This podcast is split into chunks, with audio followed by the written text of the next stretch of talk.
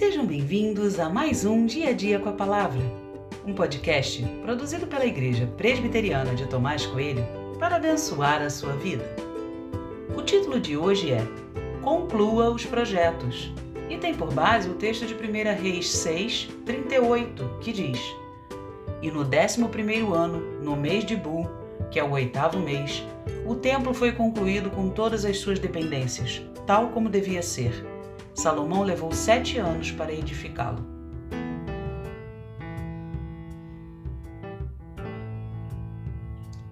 Os capítulos 5 e 6 narram com detalhes bem interessantes a construção do templo.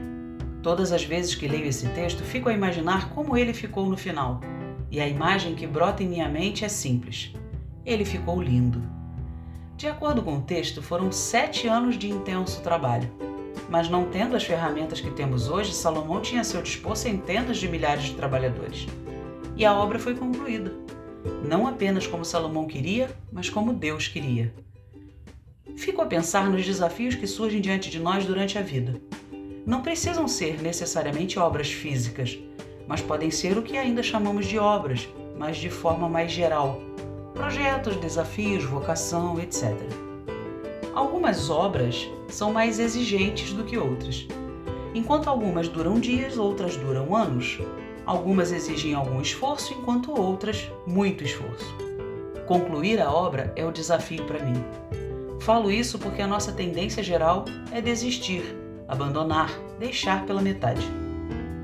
Salomão tinha recursos para fazer a obra, mas os desafios de um projeto grandioso como aquele não eram apenas os recursos, mas a dedicação qualidade do serviço, a supervisão. Salomão passou dias de muito trabalho e supervisão para que tudo saísse como Deus queria. Tudo nessa vida dá trabalho. Falo isso para que você entenda que as coisas não caem prontas do céu.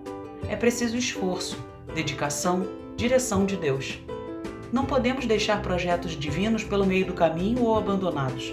Se Deus mandou fazer algo, por mais que demore ou seja difícil, conclua, leve até o final. Nunca esqueça que você não está sozinho nessa empreitada.